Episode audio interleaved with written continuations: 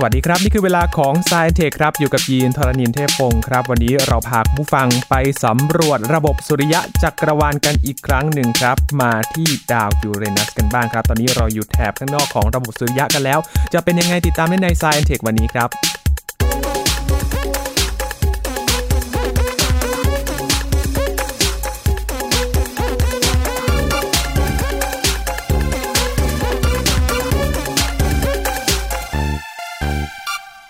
เราพาคุณฟังมาสำรวจระบบสุริยะกันออกมาเรื่อยๆแล้วนะครับวันนี้ก็มาถึงคิวของดาว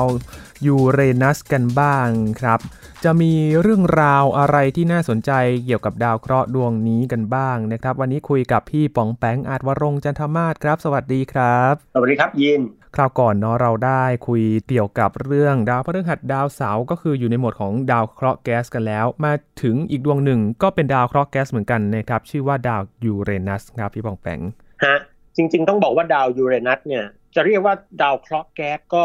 อาจจะทำให้คนเข้าใจผิดว่ามันเป็นแก๊สเป็นเหมือนแบบสถานะแก๊สเนี่ยนะฮะครับจริงๆแล้วตัวมันเนี่ยเป็นของแข็งนะฮะของแข็งเหรอครับใช่ครับยูเรนัสเนปจูนเนี่ยมีพื้นผิวที่น่าจะแข็งพอสมควรเพราะว่ามันเย็นจัดนะครับแล้วก็ตัวมันเนี่ยเราเรียกว่าดาวเคราะห์น้ำแข็งก็แล้วกันนะฮะสองดวงนี้มันจะเป็นดาวเคราะห์น้ำแข็งแล้วก็มีความคล้ายคลึงกันมากพอสมควรครับคล้ายมากจนถึงขั้นที่เราอาจจะพูดได้ว่าเป็นฝาแฝดกันก็ได้นะฮะทีเนี้ยผมก็เลยคิดว่าอยากจะเล่าเรื่องดาวสองดวงเนี้ยพร้อมๆกันไปเลยก่อนอื่นเดี๋ยวผมเล่าเรื่องดาวยูเรนัสก่อนนะครับตามลำดับเพราะว่าถัดออกไปจากดาวเสาร์เนี่ยก็คือดาวยูเรนัสนะฮะยูเรนัสเนี่ยจริงๆแล้วเป็นดาวที่มนุษย์เราเนี่ยสามารถมองเห็นได้ด้วยตาเปล่านะครับในบางช่วงนะฮะไม่ใช่ว่านึกอยากมองเมื่อไหร่ก็มองเห็นได้ท้องฟ้าเนี่ยจะต้องมืดมากๆแล้วก็เหมาะสมกับการสังเกตการณ์มากๆเท่านั้นฮะครับอย่างดาวดาวเคราะห์อื่นๆเนี่ยนะครับไม่ว่าจะเป็นพุธศุกร์อังคารพฤหัสเสาร์เนี่ยพวกนี้มองเห็นได้ทั่วไปเลยทุกวันเลยนะฮะพุธกับศุกร์เนี่ยอาจจะต้องเห็นช่วงโพลเพลย์หรือว่าช่วงย่ำรุ่งนะครับแต่ก็เห็นได้ทุกวันนั่นแหละครับแต่ว่ายูเรนัสเนี่ยน่าจะต้องมีความเหมาะสมหลายอย่างนะครับทั้งลักษณะตำแหน่งบนท้องฟ้าของมันรวมทั้งสภาพแวดล้อมต้องมืดมากนะแล้วเหตุผลทำไมถึงเราไม่ได้เห็นดาวยูเรนัสได้ตลอดล่ะครับพี่ปองแปงมันไกลครับมันมันไกลมากแล้วก็แสงมันอ่อนมากฮะอ่อนจนกล่าวได้ว่ามันเป็นขีดจำกัดสายตาของมนุษย์พอดีครับแต่คำถามที่น่าสนใจจริงๆคือแล้วทำไมเราเรามองเห็นมันด้วยตาเปล่าแล้วทำไมเราไม่รู้ว่ามันเป็นดาวเคราะห์ซะตั้งแต่แรกนะฮะคำตอบคือดาวเคราะห์อย่างดาวยูเรนัสเนี่ยยิ่งมันอยู่ห่างไกลเนี่ยมันยิ่งเปลี่ยนตำแหน่งเทียบกับดาวที่อยู่ไกลกว่านั้นหรือว่าดาวฤกษ์พื้นหลังเนี่ยน้อยมากๆนั่นเองครับทีนี้คนคนแรกที่เห็นดาวยูเรนัสเนี่ยเล่าประวัติเขานิดหนึ่งครับเขาเกิดที่ประเทศเยอรมันนะฮะเยอรมนีแล้วก็ประกอบอาชีพเป็นนักดนตรีครับช่วงที่มีสงครามนะครับคือช่วงนั้นเนี่ยมีสงครามที่ทหารฝรั่งเศสเขาบุกมาที่ประเทศเยอรมนี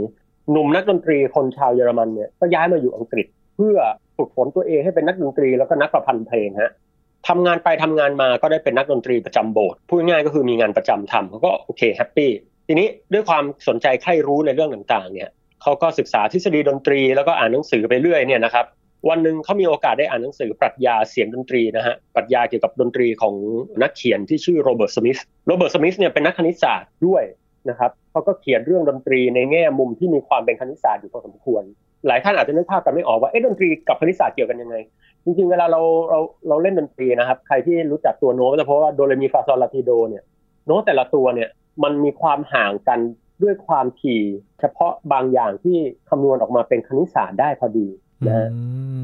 คือมันต้องมีการกำหนดอย่างเป็นคณิตศาสตร์แน่นอนไม่อย่างนั้นโน้ตพวกนี้มันมันไม่ได้ลอยขึ้นมาแบบโดยไม่มีกฎเกณฑ์นะครับครับทีนี้คนโรเบิร์ตสมิธเนี่ยนอกจากสนใจดนตรีแล้วก็สนใจเรื่องกล้องโทรทัศน์หนุ่มคนเนี้ยที่ว่าย้ายมาจากเยอรมันมาอยู่อังกฤษเนี่ยก็ได้อ่านก็ตามไปอ่านมันเป็นมันเป็นแฟนคลับอะไรเงี้ยนะฮะก็โอ้โหคนนี้เขียนเรื่องดนตรีด้วยเอาเขียนอะไรด้วยเหรอก็ไปตามอ่านแล้วก็พยายามสร้างกล้องโทรทัศน์ด้วยตัวเองนะฮะซึ่งถือว่าเป็นความสนใจระดับแบบสุดยอดมากคนเราปกตินี่สนใจเรื่องอะไรก็น้อยคนจะพยายามไปทำเองนะครับครับนี่ก็ตั้งใจลุยเองเลยปรากฏว่าโชคดีมากเพราะว่าผู้ชายคนนี้มีน้องสาวที่ที่เก่งกาจจริงๆน้องสาวนี่ถือว่าเป็นผู้มีความสำคัญระดับหนึ่งนะฮะก็ ช่วยเป็นผู้ช่วยคนสำคัญในการสร้างกล้องโทรทัศน์ด้วยไม่ว่าจะเป็นการขัดกระจกหรืออะไรต่างๆให้มันมุมได้ความโค้งที่เหมาะสมนะครับแล้วเขาก็เอากล้องโทรทัศน์ที่เขาสร้างเนี่ยนะฮะไปศึกษาดาราศาสตร์แล้วพบว่าเอ๊ะมีดาวอยู่ดวงหนึ่งที่เออมันเปลี่ยนตำแหน่งได้ถ้าเราดูนานพอนั่นหมายความว่ามันน่าจะอยู่ในระบบสุริยะของเรานะครับผู้ชายคนนี้ชื่อวิลเลียมเฮอร์เชลคุณวิลเลียมเฮอร์เชลน้องสาวคือชื่อแคโรไลน์เฮอร์เชลซึ่งแคโรไลน์เฮอร์เชลเองเนี่ยก็ถือเป็นนักดาราศาสตร์เป็นนักดาราศาสตร์ที่เรียกได้ว่ามีผลงานนะฮะไว้มีโอกาสจะเล่าต่อในในหัวข้อเกี่ยวกับเรื่องนักดาราศาสตร์สตรีนะครับซึ่งนักดาราศาสตร์ที่เป็นผู้หญิงเนี่ยจริงๆต้องบอกว่าเขาก็มีการฟันฝ่าชีวิตที่ค่อนข้างหนักหนาเหมือนกันในยุคสมัยก่อนเนาะครับทีนี้คุณวิลเลียมเฮอร์เชลเนี่ยก็พบว่าเอ๊ะไอ้ดาวดวงนี้มันเปลี่ยนตำแหน่งฮะมันเปลี่ยนตำแหน่งได้ปกติถ้าเป็นดาวฤกษ์ที่ไกลมากๆเลยมันไม่เปลี่ยนตำแหน่งมันเกาะเป็นกลุ่มอันนี้มันเปลี่ยนตำแหน่งทีนี้เขาก็ลองเพิ่มพลังของกล้องโทรทัศน์ให้มันทำกล้องโทรทัศน์ให้ใหญ่ขึ้นครับพอกล้องโทรทัศน์ใหญ่ขึ้นปุ๊บปรากฏว่าเอ๊ะไอ้ดาวดวงนี้มันก็ใหญ่ขึ้นนะฮะมันใหญ่ขึ้นในอัตราที่ใหญ่มากกว่าดาวฤกษ์คือคิดอย่างนี้ฮะถ้าเกิดมันไกลมากๆเท่าดาวฤกษ์คือไกลสุดๆไปเลยต่อให้คุณเพิ่มกำลังขยายแค่ไหนหรือว่าเพิ่มกำลังกล้องโทรทัศน์แค่ไหนเนี่ยมันก็ต้องหน้าตาไม่ต่างจากเดิมเท่าไหร่แต่เนี่ยปังปุ๊บโอ้โหมันใหญ่ขึ้นจริงๆแต่ว่ามันต้องอยู่ในระบบสุริยะนี่แหละคือมันอยู่ไม่ได้ไกลจนเกินไปครับเขาก็เลยมั่นใจว่าโอเคขยับมาแบบนี้เพิ่มกำลังแล้วใหญ่ขึ้นแบบนี้ไม่ใช่ดาวฤกษ์แน่ๆแต่ด้วยความคิดอะไรบางอย่างเนี่ยนะครับเขาเชื่อว่ามันเป็นดาวหางนะฮะในตอนนั้นแม้ว่าตอนนั้นเขาจะมองไม่เห็นสิ่งที่เรียกว่าโคม่าหรือว่าเส้นคือปกติดาวหางมันถ้าจะให้ชัวร์จริงๆก็ควรจะรอให้มันเข้าใกล้ดวงอาทิตย์แล้วก็มีเส้นออกมาแต่ตอนที่มันอยู่ไกลๆมันอาจจะไม่มีเส้นได้เขาก็คิดว่ามันเป็นดาวหางเขาก็รายงานการค้นพบไปที่สมาคมวิทยาศาสตร์ในยุคนั้นนะครับทีนี้นักดาราศาสตร์ในยุคนั้นนะฮะมีอยู่สองท่านเขาก็ลองดูผลของคุณวิลเลียมเฮอร์เชลเนี่ยแล้วพบว่าเฮ้ยดาวหางจริงเปล่าก็ลองคำนวณเส้นทางวงโคจรดูปรากฏว่าเส้นทางวงโคจรเนี่ยมันค่อนข้างกลมมากเลยไอ้ความกลมเนี่ยมันผิดวิสัยดาวหางฮะครับคือดาวหางส่วนใหญ่วงโคจรมันจะค่อนข้างรีกลมๆมาเนี่ยไม่ไม่ไม่น่าใช่ละนะฮะคำนวณไปคำนวณมาก็พบว่าได้ข้อสรุปว่ามันน่าจะเป็นดาวเคราะห์ที่โคจรห่างจากดวงอาทิตย์ไปมากกว่าดาวเสาร์ครับนะครับซึ่งก็คือดาวดาวเคราะห์ดวงที่เจ็ดที่ถูกค้นพบด้วยกล้องโทรทัศน์ซึ่งการค้นพบนี้มีความสำคัญในหลายแง่อย่างแรกครับก็คือมันตอกย้ำให้เห็นถึงพลังกล้องโทรทัศน์ว่ากล้องโทรทัศน์เนี่ยเป็นอุปกรณ์ที่ใช้ศึกษาวัตถุท้องฟ้าได้เป็นอย่างดีนะฮะในยุคสมัยนั้นเนี่ยหลายๆท่านอาจจะคิดว่าเอ้าทุกวันนี้เราก็ดูดาวเป็นเรื่องปกติอย่างที่ผมเคยเล่าว่ากาลิเลโอเนี่ยเป็นคนที่หยิบกล้องโทรทัศน์มาส่องวัตถุบนสวรรค์เป็นคนแรกแต่ครั้งนี้นอกจากจะทำให้เห็นสิ่งที่เห็นอยู่แล้วยังทำให้เห็นสิ่งที่มองไม่เห็นและสิ่งที่เราไม่เคยรู้มาก่อนว่าอ้าวดาวดวงนี้คือดาวยูเรนัสนะฮะในตอนแรกคุณวิลเลียมเฮอร์เชลก็จะตั้งชื่อดาวเคราะห์ว่าดาวพระเจ้าจอร์จนะครับเพื่อเป็นเกียรติแก่พระเจ้าจอร์จที่สามของอังกฤษในยุคนั้นนะครับถ้าตั้งชื่อว่าเป็นดาวพระเจ้าจอร์จก็คงตลกมาก นักดาราศาสตร์ในยุคนั้นเนี่ยนะครับคนที่คำนวณวงโคจรเนี่ยนะครับเขาชื่อคุณโยฮันโบสที่เคยเล่าเรื่องกฎของโบสให้ฟังเนี่ยเขาบอกว่าเอ้ยชื่ออะไรเนี่ยแบบนี้ไม่ได้มันไม่เหมาะสมเพราะว่าดาวเคราะห์ดวงอื่นเป็นทวยเทพหมดเลยนะฮะแล้วคุณมาตั้งชื่อเป็นคนแบบนี้มันไม่ถูกต้องครับน่าจะตั้งชื่อว่ายูเรนัสมากกว่าอืมเพราะว่าอะไรเพราะว่ายูเรนัสเนี่ยเป็นพ่อของเทพแซเทิร์นหรือดาวเสาร์และแซเทิร์นก็เป็นพ่อของจูปิเตอร์หรือซุสก็คือดาวพฤหัสดังนั้นยูเรนัสเนี่ยเหมาะแล้วนะครับอืมทุกวันนี้เราก็เลยเรียกดาวดวงนี้ว่าดาวยูเรนัสครับนี่ก็เป็นที่มาของชื่อดาวยูเรนัสนั่นเองแสดงว่าก่อนหน้านี้การค้นพบดาวเคราะห์มันมีถึงแค่ดาวเสาร์ที่คิดว่าไกลที่สุดแล้วในระบบสุริยะใช่ไหมครับพี่บองแปงถูกต้องครับก่อนหน้านั้นเนี่ยเราเชื่อว่าดาวเสาร์น่าจะไกลที่สุดละไม่น่าจะมีไกลกว่านั้นเลยนะฮะหรืออาจจะมีความเชื่อว่ามีดาวที่ไกลกว่านั้นแต่ไม่มีหลักฐานอะไรสักทีแต่เนี่ยเป็นหลักฐานที่ชัดเจนอย่างแรกเลยที่ทำให้เห็นว่าโอ้โหระบบสุริยะของเราเนี่ยมันใหญ่กว่าที่คิดนะฮะคืออย่างน้อยๆมันไปถึงดาวยูเรนัสได้เนี่ยก็นับว่าน่าทึ่งนะครับที่ผมบอกว่าดาวยูเรนัสเนี่ยมีความสำคัญในสองแง่แง่ที่หนึ่งเนี่ยก็คืออย่างที่บอกครับคือมันทำให้เราเห็นพลังของกล้องโทรทัศน์เนอะครับอย่างที่สองเนี่ยคือนักดาราศาสตร์ในยุคหลังจากนั้นนะฮะศึกษาดาวยูเรนัสต่อเพราะว่าเอ๊ะวงโคจรมันมีความแปลกๆฮะคือรูปแบบวงโคจรเนี่ยมันมีความผิดเพี้ยนไปจากกฎแรงโน้มถ่วงของนิวตันนะครับคือแทนที่จะโคจรไปตามกฎนิวตันมันกลับมีรูปแบบบางอย่างที่ผิดปกติดังนั้นทางเลือกที่เป็นไปได้มีสองทางทางที่หนึ่งคือสรุปไปเลยว่ากฎแรงโน้มถ่วงนิวตันผิดแน่ๆนะครับอย่างที่สองคืออาจจะมีดาวอะไรสักดวงนึงส่งแรงโน้มถ่วงมาลบกวน ตัวมันทำให้ตัวมันเนี่ยเขาเรียกว่าแบบโคจรผิดปกติไปจากรูปแบบที่ควรจะเป็นนะครับคำถามคือเราจะเชื่อทางไหนโดยทั่วไปนักวิทยาศาสตร์พอเจอการทดลองที่มันไม่ตรงกับทฤษฎีเนี่ยบ่อยครั้งเราอาจจะ rule out หรือเอาทฤษฎีที่ไม่ตรงกับการทดลองนั้นทิ้งไปเลยนะครับนั่นก็เป็นไปได้แต่อย่างกฎแรงโน้มถ่วงของนิวตันเนี่ยมันยากที่เราจะเอาทิ้งไปทันทีเพราะว่าทุกอย่างมันตรงหมดเลยนะฮะแล้วจู่ๆจะเอาทิ้งไปเลยเนี่ยแหมมันมันทำใจลำบากอะนึกออกไหมครับมันคล้ายๆกับว่าเราสร้างบ้านมาเก็บข้าวเก็บของเนี่ยนะครับแล้วโอ้โหชีวิตดีมีความสุขเนาะแล้วปรากฏว่ามีอยู่วันนึงเราซื้อรถตักดินคันนึงมาเนี่ยฮะแล้วเราพบว่าโรงรถเราไม่พอเราก็เลยต้องทุบบ้านทิ้งอย่างนี้เหรอมันไม่ค่อย make sense คือบ้านมันอยู่ได้ทางที่ดีคือเราอาจจะต้องลองหาอย่างอื่นมาอธิบายนะฮะในที่นี้ก็เหมือนกันเขาก็เลยเชื่อว่าเอ๊ะหรือมันจะมีดาวเคราะห์ดวงอื่นส่งแรงโน้มถ่วงมารบกวนดาวยูเรนัสจริงๆแต่คำถามว่าเรื่องนี้เขามั่นใจหรือเปล่าคำตอบคือก็ไม่ หนึ่งร้อยเปอร์เซ็นต์ จริงไหมครับอืมมันก็ยังเป็นไปได้อยู่ที่กฎแรงโน้มถ่วงนิวตันอาจจะผิดหรือแม้แต่ที่ว่ามันจะมีดาวมารบกวนมันอาจจะมันอาจจะไม่ใช่การคำนวณที่คือมันไม่ใช่การคำนวณที่ชัดเจนเหมือนเราคำนวณเรื่องวิถีตกของปืนใหญ่อะไรเงี้ยฮะมันเป็นการคำนวณที่ค่อนข้างจะซับซ้อนนะครับมีพารามิเตอร์มีตัวแปรเยอะมากที่เราอาจจะใส่เข้าไปแล้วมันผิดเนาะทีนี้นักดาราศาสตร์มีอยู่สองคนในยุคนั้นชื่อคุณจอห์นครูชดัมเป็นคนอังกฤษกับคุณอูแบงเลวาเรียนะฮะเป็นนักดาราศาสตร์ชาวฝรั่งเศสครับสองคนนี้ไม่ได้ทำงานด้วยกันแต่คุณจอห์นครูชดัมเนี่ยเขาแบบรีบคำนวณเลยพอคำนวณเสร็จก็ส่งไปให้หอดูดาวหอดูดาวกรีนิชนะครับอยู่ที่อังกฤษเพื่อบอกว่าอุ้ยช่วยหาดาวเคราะห์ดวงนี้หน่อยมันจะมีดาวเคราะห์ดวงที่แปดหรือเปล่าจะมีดาวเคราะห์ปริศนาหรือเปล่าที่มันส่งเรียกว่าอะไรส่งแรงโน้มถ่วงมารบกวนยูเรนัสเนี่ยนะครับทีนี้พอส่งไปที่หอดูดาวหลวงกรีนิชเนี่ยเพราะว่าผู้ดูแลหอดูดาวชื่อเซอร์จอร์จแอรีคุณจอร์จแอรีเนี่ยจะด้วยเหตุผลอะไรก็ไม่รู้ล่ะนะฮะเขาไม่ยอมหาดาวให้นะฮะคือผมไปอ่านมาหนังสือบางเล่มก็บอกว่าคุณจอร์จแอรีรู้สึกว่าแบบเฮ้ยจอห์นครูชดัมคำนวณไม่ชัดเจนเว้ยหรือบางก็คิดว่ามันไม่ได้ด่วนอะไรไปหาทำไมอะ อะไรเงี้ยซึ่งทุกวันนี้หลายๆคนก็อาจจะไปโทษคุณจอร์จแอรีว่าเฮ้ยทำไมคุณไม่รีบหาอะไรเงี้ย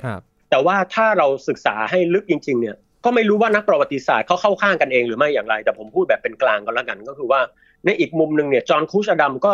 ส่งการคำนวณที่มันค่อนข้างผิดไปจากความจริงเยอะพอสมควรเหมือนกันนะฮะแล้วจอห์นครูชดัมก็เป็นคนที่คำนวณปรับโมดิฟายทฤษฎีไปมาหลายรอบกว่ามันจะแม่นเนาะครั้งแรกๆมันยังไม่ค่อยแม่นแล้วก็คุณจอร์จแอรีคุณจอร์จแอรีเนี่ยไม่ใช่แบบไม่ใช่คนแบบทั่วๆไปนะฮะเขาเป็นหนึ่งในนักวิทยาศาสตร์ที่มีชื่อเสียงอยู่แล้วแล้วเขาก็มีการค้นพบที่ค่อนข้างมีความสำคัญดังนั้นแบบโหมันก็ต้องมั่นใจระดับหนึ่งกว่าจะส่งไปหาเขาเนาะแต่ตอนนั้นจะด้วยเหตุผลคนใดก็ตามจอร์จแอรีไม่หาให้แล้วตอนนั้นก็ไม่มีใครรู้เลยฮะว่าคนฝรั่งเศสชื่อเลวารีเยเนี่ยเขาก็คำนวณเพื่อหาดาวเคราะห์ที่เหมือนกันนะครับแล้วเขาไม่รู้ด้วยซ้ำว่าตอนนั้นเนี่ยมันจะเกิดศึกชิงดาวเคราะห์หรือดราม่าเดี๋ยวจะเล่าต่อนะฮะทีนี้ในปีต่อไปเนี่ยคุณเลวารีเยก็คำนวณเสร็จก็เผยแพร่ผลการคำนวณเพื่อหาตำแหน่งดาวเคราะห์ปริศนานี้เลยนะฮะพอเผยแพร่ปุ๊บเนี่ยเรื่องนี้มันบอกอะไรเรานะครับคือการเผยแพร่เนี่ยสำคัญมากนะครับเพราะว่าถ้าเราเก็บความคิดเอาไว้คนเดียวเนี่ยแล้วมาเคลมทีหลังว่าเราคิดได้ก่อนเนี่ยในโลกวิทยาศาสตร์โดยเฉพาะสมัยนี้เนี่ยเขาไม่ค่อยยอมรับกัน hmm. เขาให้ความสำคัญว่าใครเผยแพร่ก่อนมากกว่า oh. เรื่องนี้สำคัญมากนะฮะเป็นอย่างนั้นไปใช่ฮะคือต้องยอมรับอย่างหนึ่งว่า mindset การค้นพบของไทยของคนเอเชียเราเองเนี่ยก็ค่อนข้างจะต่างจากฝรั่งจริงๆฝรั่งเองก็ไม่ได้ต่างจากเอเชียครับในยุคแรกๆแต่ว่าเวลาเราค้นพบอะไรบางทีเราก็เก็บเอาไว้ไม่บอกใคร hmm. อย่างเงี้ยนะฮะรู้จักตระกูลสู่รุ่นสู่รุ่นไม่ยอมบอกใครนะแต่ฝรั่งเองเขาจะใช้วิธีการเผยแพร่เยอะๆแล้วตัวเองก็ได้รับเครดิตมันก็เป็นการตอบแทนที่ที่สมเหตุสมผล make sense นะทุกวันนี้ก็ยังเป็นระดับนั้นอยู่เลวารีเยก็เผยแพร่ผลงานออกมาเผยแพร่เสร็จไม่พอครับเลวารีเยเนี่ยรู้ดีว่าตัวเองเนี่ยไม่สามารถที่จะหาดาวเคราะห์เองได้ส่งจดหมายเลยครับล่อนไปยังนักดาราศาสตร์ต่างๆที่หอดูดาวต่างๆเพื่อให้หาดาวเคราะห์ใหม่ตามที่เขาคำนวณแล้วดันส่งไปให้เซอร์จอร์จแอรีด้วยนะฮะถามว่าทำไมต้องส่งไปให้คนอังกฤษเพราะว่าคุยกับหอดูดาวในฝรั่งเศสแล้วโอ้โหโน้มน้าวคุยยากเหลือเกินครับคือการมองหาดาวเคราะห์ใหม่เนี่ยสมมติผมบอกใครสักคนว่าช่วยหาดาวเคราะห์ใหม่ให้หน่อยเขาบอกอยู่ตรงไหนล่ะผมก็บอกว่าอยู่แถวแถวสี่เหลี่ยมตรงนี้แล้วสี่เหลี่ยมเนี่ยครับโอ้โหกว่าจะหาในสี่เหลี่ยมนั้นได้ทั้งหมดเนี่ยมันไม่ง่าย มันเป็นทั้งความทนถึกทนศิลปะในการหานะฮะยากมากแล้วถ้าหาไปสัก สามถึงสี่ เดือนเราไม่เจอเนี่ย สามถึงสี่ เดือนนี่ทำงานหนักฟรีๆเลยนะก็เข้าใจเขาว่าทำไมมันโน้มน้าวยากมากแต่คุณจอร์จแอลลี่ตอนนั้นเห็นการคำนวณปุ๊บรู้สึกยังไงไม่รู้แหละแต่เห็นได้ว่ามันใกล้เคียงกับของจอห์นคูชอดัมมากเขาก็เห็นการคำนวณของเลอวารีเยปุ๊บก็นิ่งเงียบเลยฮะอมพนำเลยไม่หาเองแต่ไปบอกชาวบ้านให้หาให้ ทีนี้เรื่องมันเกิดพีคตรงที่ว่าเลอวารีเยเนี่ยก็ดันไปติดต่อคนเยอรมันคนหนึ่งชื่อคุณกัลเลอร์นะฮะครับโยฮันกัลเลอร์ผู้ดูแลหอดูดาวแห่งเยอรมนีนะครับเขาก็รีบหาให้ฮะแล้วในปีหนึ่งพันแปดร้อยสี่สิบหกนั้นก็เจอเลยนั่นแหละครับพอเจอปุ๊บก็มีดราม่าครับเพราะฝรั่งเศสเนี่ยต้องการประกาศว่าเฮ้ยฉันเจอนะดาราศาสตร์นักดาราศาสตร์ฉันเจอนะคนอังกฤษก็มาแย้งว่าเฮ้ยเจอแล้วไงอ่ะจอห์นคูชอดัมเขาคำนวณก่อนนะอ้าวเถียงกันแล้วฝรั่งเศสบอกไม่รู้ละจะตั้งชื่อดวงนี้ว่าดาวเลอวารีเยคือตั้งคนนี้ไปเลยนักดาราศาสตร์โดยเฉพาะนักดาราศาสตร์ที่ไม่ใช่ฝรั่งเศสก็ออกมาแย้งว่าจะบ้าเหรอเอาอีกละมาตั้งตามคนอีกละเขาเป็นเทพหมดคุณไปไอ้นี่ได้ไงเนี่ยคุณจอร์จแอรี่ก็เสนอคนนี้คนนี้อีกละบอกเอาชื่อนี้ไหมโอเชียนุสโอเชียนุสเทพเจ้ามหาสมุทรสุดท้ายเลอวารีเยเองเสนอชื่อเนปจูนครับจบจบนะฮะจบเลยมันจบได้ยังไงนะครับถึงมาชื่อเนปจูนคือสุดท้ายเนี่ยเถียงกันไปเถียงกันมาแล้วเลอวารีเยเองคือเขาก็เป็นคนที่ได้รับเครดิตในการคำนวณเนาะและการคำนวณเขาเนี่ยแม่นมากคือเจอห่างไปจากที่คำนวณไม่มากนะครับแล้วเลอวารีเยเนี่ยมันคำนวณเป๊ะรอบไม่กี่รอบแล้วตรงเลยจอห์นคูชอดัมเนี่ยสายไปสายมาแล้วก็สุดท้ายก็ค่อนข้างตรงนะครับดังนั้นคุณเลอวารีเยเนี่ยก็มีเครดิตมีความหนักแน่นในระดับหนึ่งพอพูดออกมาคนก็มีแนวโน้มที่จะแบบฟังเนาะแล้วก็นักดาราศาสตร์คนอื่นๆก็รู้สึกว่าเอ้ยคนนี้เขาออกมาพูดเองแล้วเขาไม่ได้พูดบอกว่าเหมือนป๋องแปงบอกว่าป๋องแปงเจอดาวเคราะห์แล้วตั้งชื่อดาวเคราะห์ป๋องแปงอย่างเงี้ยมันก็ดูน่าเกลียดไปหน่อยครับแต่ผมเจอแล้วผมตั้งชื่อกลางๆขึ้นมามันก็ดูนอกจากดูไม่น่าเกลียดมันก็ดูโอเคเนาะเนปจูนก็เป็นชื่อเทพเจ้าแห่งท้องทะเลนะฮะก็เมคเซนส์อันเนี้ยเป็นเรื่องของการค้นพบดาวยูเรนัสและเนปจูนครับครับดาวสองดวงนี้ก็เอาจริงๆมันถือว่ายากมากใช่ไหมครับในการที่เราจะมาวิเคราะห์เพราะว่ามันอยู่ไกลมากๆทั้งสองดวงโอ้ไกลมากครับยูเรนัสกับเนปจูนอย่างที่บอกนะครับก็คือไกลจากดวงอาทิตย์มากไกลแบบไกลมากๆเลยมากแค่ไหนเอาอย่างนี้ครับถ้าเรานึกภาพนะฮะดาวเสาร์ว่าไกลแล้วนะครับยูเรนัสเนี่ยห่างออกไปมากกว่าดาวเสาร์ประมาณสองเท่าอะฮะอืมโอ้สองเท่าเลยคือดาวเสาร์ห่างหนึ่งหน่วยอย่างเงี้ยฮะคือหนึ่งหน่วยยูเรนัสห่างออกไปสองหน่วยอะเมื่อเทียบกับดาวเสาร์แล้วเนปจูนห่างไปอีกประมาณนะฮะสามหน่วยโหห่างมากครับห่างแบบห่างไม่เห็นฝุ่นเลยฮะอืมถึงว่าเวลาเขาจับสังเกตและส่องกล้องไปนี่มันยากถึงการเคลื่อนที่นี่โอ้โหยากจริงๆยากครับยากมากๆแต่ถามว่าใหญ่ขนาดนี้แล้วมันมีความน่าสนใจหรือเปล่านะฮะเดี๋ยวเรามาดูดาวเคราะห์สองดวงนี้อย่างที่บอกนะครับภายหลังมาเราพบว่ามันมีความคล้ายคลึงกันในหลายแง่เนาะจนกล่าวได้ว่ามันค่อนข้างจะเป็นฝาแฝดกันเลยก็ว่าได้ถ้าในแง่ของขนาดนะครับดาวยูเรนัสเนี่ยใหญ่กว่าเนปจูนนิดนึงแต่ว่าทั้งสองดวงเนี่ยใหญ่กว่าโลกประมาณสี่เท่าแม้จะไม่ใหญ่เท่าดาวดาวอย่างพฤหัสหรือเสาร์แต่ว่าก็ถือว่าใหญ่มหึมาเลยด้วยขนาดขนาดเนี้ยคือโอเคมันห่างจริงแต่ว่ามันใหญ่มหึมาขนาดเนี้ยมันก็เลยพอที่จะทำให้เรามองเห็นจากโลกได้เหมือนกันนะครับแต่ถามว่านักดาราศาสตร์เนี่ยศึกษาดาวสองดวงนี้จากโลกได้ยังไงคำตอบคือทำได้ยากมากนะฮะก็มันไกลจริงๆนะครับดังนั้นกล้องโทรทัศน์จากบนโลกหรือแม้แต่กล้องโทรทัศน์อวกาศอย่างฮับเบิลเองอะไรเองก็เรียกได้ว่าศึกษาได้นะครับแต่ว่าค่อนข้างยากทีนี้ในแง่อุณหภูมิเนี่ยดาวสองดวงนี้อุณหภูมิต่ำพอๆกันคือประมาณประมาณนะครับค่าประมาณก็คือติดลบสองร้อยองศาเซลเซียสนะฮะน้ำเนี่ยแข็งที่ศูนย์องศานี่ติดลบสองร้อยครับนะครับถือว่าเย็นมากแล้วก็ความประหลาดและทำให้ศึกษายากอีกอย่างหนึ่งคือเรื่องของความไกลเนี่ยนะฮะทำให้ดาวยูเรนัสเนี่ยก่อนจะโคจรครบหนึ่งรอบเนี่ยใช้เวลาแปดสิบสี่ปีส่วนดาวเนปจูนเนี่ยประมาณหนึ่งร้อยหกสิบห้าปีตั้งแต่ค้นพบดาวเนปจูนมาเนี่ยนะครับจนถึงวันเนี้ยปีสองพันสิบเก้าเนี่ยก็ยังไม่ครบรอบเลยดาวเนปจูนครบรอบไปแล้วครับครบไปนิดเดียวหนึ่งรอบกับอีกนิดๆเท่านั้นนะฮะถามว่า ระยะโคจรเนี่ยมันใช้เวลานานเนี่ยมันทำให้มันส่งผลอะไรไหมคำตอบคือส่งผลมากครับยิ่งมันโคจรรอบดวงอาทิตย์นานเนี่ยก็ส่งผลให้ฤดูกาลบนดาวดวงทั้งสองดวงเนี่ยมันนานมากครับการศึกษาฤดูกาลบนดาวสองดวงเนี่ยก็ยิ่งยากไปกันใหญ่เอาอย่างนี้การเปลี่ยนแปลงมันก็ดูเหมือนจะช้ามากเลยใช่ครับยินพูดถูกเลย ค, คืออย่างโลกของเราเนี่ยเมืองไทยเราอยู่ฤดูหนาวเนาะซึ่งก็ไม่ค่อยหนาวเท่าไหร่ ฤดูหนาวบ้านเราเนี่ยกินเวลาตั้งแต่ช่วงตุลาถึงมกรากุมภาเนาะใช่ไหมฮะก็กี่เดือนสี่สี่เดือนเนาะครับประมาณสี่เดือนได้ก็อยากศึกษาฤดูร้อนก็รอสักสี่เดือนระหว่างนี้ก็ทำทำอะไรรอแต่ว่าอันเนี้ยโอ้โหนานมากไอ้อย่างไอ้แปดสิบสี่ปีหารหารสี่นะฮะก็ตกเท่าไหร่ยี่สิบกว่าปีอย่างเงี้ยโอ้โหกว่าจะกว่าจะได้ดูอีกฤดูนึงอ่ะรอไปยี่สิบปีละคือถ้าถ้ามีลูกวันนี้ลูกก็เข้ามหาลัยแล้วอ่ะอาจจะฝากให้ลูกดูแลต่อนะครับเรื่องฤดูกาล ใช่ทีนี้ศึกษาบนโลกยากครับยีนและท่านผู้ฟังก็เลยแบบมนุษย์เราเนี่ยก็เลยต้องส่งยานไปดูบ้างไม่งั้นเราก็ไม่ได้ดูแน่ตั้งแต่ประวัติศาสตร์มนุษยชาติหรือกำเนิดมาบนโลกใบนี้โฮโมแซเปียนเนี่ยนะครับมียานแค่ลำเดียวไปโฉบสองดวงนี้ฮะคือ Voyager สองที่ทำให้เราเห็นภาพได้ชัดเจนขึ้นก็เพราะยานตัวนี้ใช่เลยครับที่ทำให้เห็นภาพและทำให้เราแบบเก็บข้อมูลมันได้ไม่งั้นคือคือทุกวันนี้ก็ยังไม่รู้อะไรเกี่ยวกับมันเยอะมากครับไม่มี Voyager สองนี่ลำบากเลยพอไปศึกษาปุ๊บนะครับเราก็ได้ข้อมูลดาวทั้งสองดวงนี้เพิ่มขึ้นมากๆอย่างแรกเลยครับคือชั้นบรรยากาศของดาวทั้งสองดวงเนี่ยหลักๆเป็นไฮโดรเจนรองลงมาเป็นฮีเลียมเหมือนกันเป๊ะเลยนะฮะแล้วมันก็คล้ายกับพฤหัสกับเสาร์คือดาวสี่ดวงเนี่ยมีหลายอย่างที่คาบเกี่ยวกันหนึ่งคือใหญ่สองคือมีวงแหวนหมดเลยทุกดวงนะฮะพฤหัสเองก็มีวงแหวนเป็นเส้นบางๆมองไม่เห็นด้วยตาเปล่าครับสามคือองค์ประกอบบรรยากาศนี่มีไฮโดรเจนเยอะสุดรองลงมาเป็นฮีเลียมอันดับสามคือแก๊สมีเทนมีเทนเนี่ยมีเทนเป็นแก๊สที่ดูดกลืนสีแดงและอินฟราเรดนะครับท่านผู้ฟังที่ชื่นชอบวิทยาศาสตร์จะรู้ดีว่ามีเทนนี่เป็นแก๊สเรือนกระจกมันดูดกลืนรังสีอย่างอินฟราเรดได้นะครับทีนี้พอดูดสีแดงดูดอินฟราเรดปุ๊บโอเคยูเรนัสและเนปจูนมันก็เลยกลายเป็นสีน้ำเงินน้ำเงินนะฮะเพราะว่ามันดูดแดงเข้าไปหมดแล้วยูเรนัสก็จะปรากฏเป็นน้ำเงินเขียวๆหน่อยนะครับส่วนเนปจูนเนี่ยน้ำเงินเลย